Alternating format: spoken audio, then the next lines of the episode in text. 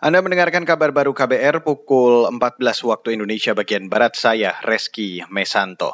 Saudara, sebanyak 276 pasien Omikron di Indonesia sudah sembuh. Juru bicara pemerintah untuk penanganan COVID-19, Risa Broto Asmoro melaporkan, jumlah pasien COVID-19 varian Omikron di Indonesia hingga kemarin sudah mencapai 882 orang. Per tanggal 18 Januari 2022, saya ingin menyampaikan kabar baik terkait update secara nasional bahwa kemarin sebanyak 564 orang telah dinyatakan sembuh.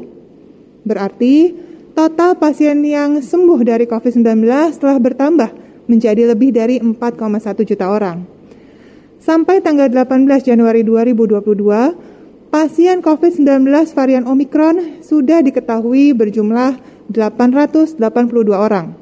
Juru bicara pemerintah untuk penanganan COVID-19, Reisa Broto Asmoro menuturkan, pemerintah menjamin ketersediaan obat anti COVID-19 untuk mengantisipasi gelombang lanjutan virus corona.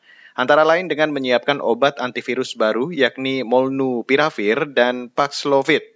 Saat ini Kementerian Kesehatan sudah menyediakan 400 ribu tablet Molnupiravir. Reisa juga berharap seluruh kebutuhan obat antivirus corona bisa diproduksi di dalam negeri pada April atau Mei. Beralih ke berita selanjutnya, Saudara, Polri berjanji akan terus memberi perhatian lebih untuk pelayanan responsif berbasis gender. Asisten Kapolri bidang SDM Wahyu Widada menegaskan, masih banyaknya tingkat kekerasan terhadap perempuan dan anak menjadi alasan Polri untuk terus membenahi sektor pelayanan masyarakat. Kita juga masih melihat fakta-fakta di luar masih banyak sekali kasus-kasus kekerasan terhadap anak dan perempuan, kasus-kasus yang belum bisa kita selesaikan. Kita saya di Kapolda Aceh banyak juga kasus-kasus dan setiap tahun ini mengalami peningkatan. Tren peningkatannya harus menjadi perhatian kita bersama. Bagaimana kita bisa melindungi, bagaimana kita bisa membuat satu environment kota lingkungan yang ramah terhadap pertumbuhan.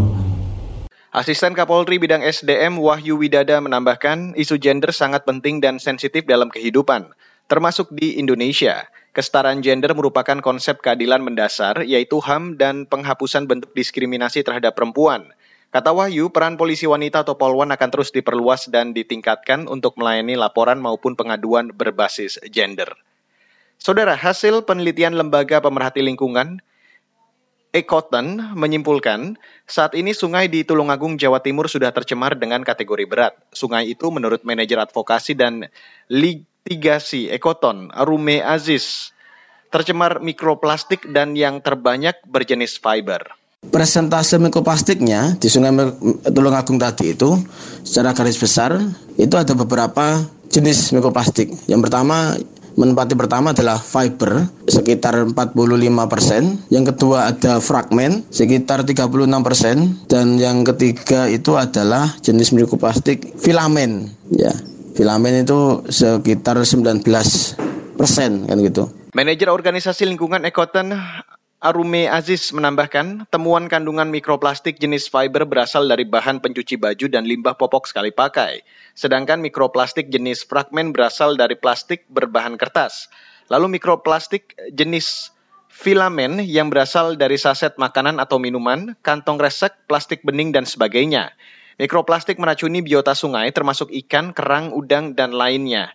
Mikroplastik yang terkonsumsi manusia bisa memicu kanker, liver, atau penyakit lainnya. Demikian kabar baru KBR saya Reski Mesanto.